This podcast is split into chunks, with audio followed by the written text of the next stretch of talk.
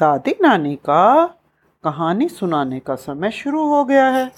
दादी नानी बच्चों को आज एक राजा की कहानी सुनाएगी। एक बार एक राजा था, उसके पास सब कुछ था, लेकिन फिर भी वो सुखी नहीं था। वो समझ नहीं पाता था कि मैं कैसे खुश रहूँ। उसे तो ये लगने लगा कि वो बीमार है, जबकि दिखने में वो बिल्कुल ठीक ठाक लगता था। एक बार राजा ने ऑर्डर दिया कि उसके राज्य के अच्छे से अच्छे डॉक्टर्स को बुलाया जाए। डॉक्टर बुलाए गए, लेकिन कोई भी उस राजा का इलाज नहीं कर पाया। आखिर में एक वैद्य, यानी डॉक्टर, जो कि बहुत इंटेलिजेंट था, उसने राजा का चेकअप किया। और उसको राजा की बीमारी समझ आ गई। डॉक्टर ने कहा, राजा, यदि एक रात के लिए कोई भी सुखी आदमी आपको कमीज़ दे और उसकी कमीज़ पहनकर आप सोएँ तो आपकी बीमारी दूर हो सकती है। अब राजा ने सैनिकों को ऑर्डर दिया।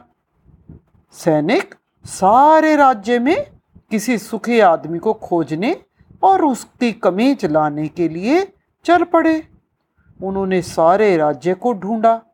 उनको कोई भी आदमी खुश नहीं दिखाई दिया। कोई तो अपनी गरीबी से बहुत दुखी था और वो अमीर बनना चाहता था। किसी को दुख था कि उसकी वाइफ की डेथ हो चुकी थी। किसी को शिकायत थी कि उसकी वाइफ तो लड़ती बहुत है। और किसी किसी के तो कोई बच्चा ही नहीं था।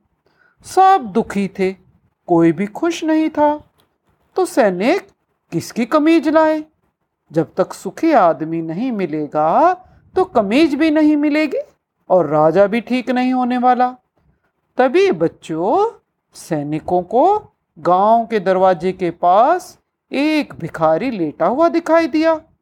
भिखारी तो मस्ती में सीटी बजा बजा कर हंसता हुआ गाना गा रहा था।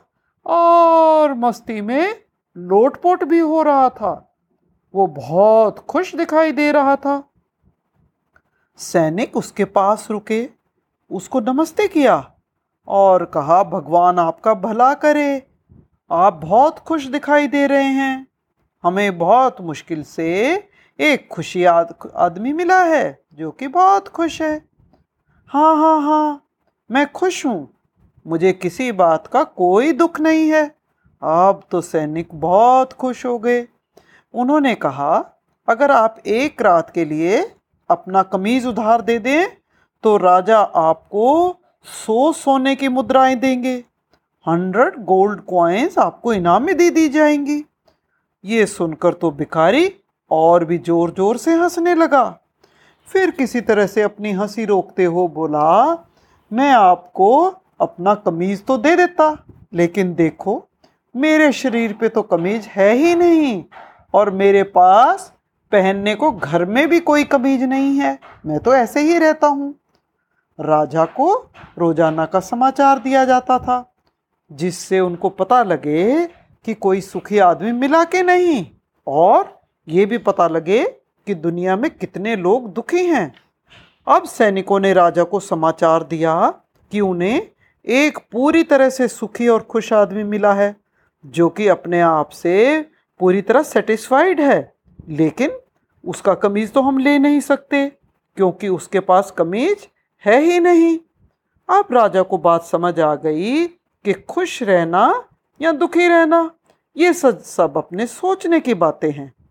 राजा अपने फजूल के बहमों को छोड़कर जनता की भलाई में रह लग गया। अब तो राजा और प्रजा सभी सुखी थे। तो बच्चों, आज की कहानी यही ख़त्म होती है।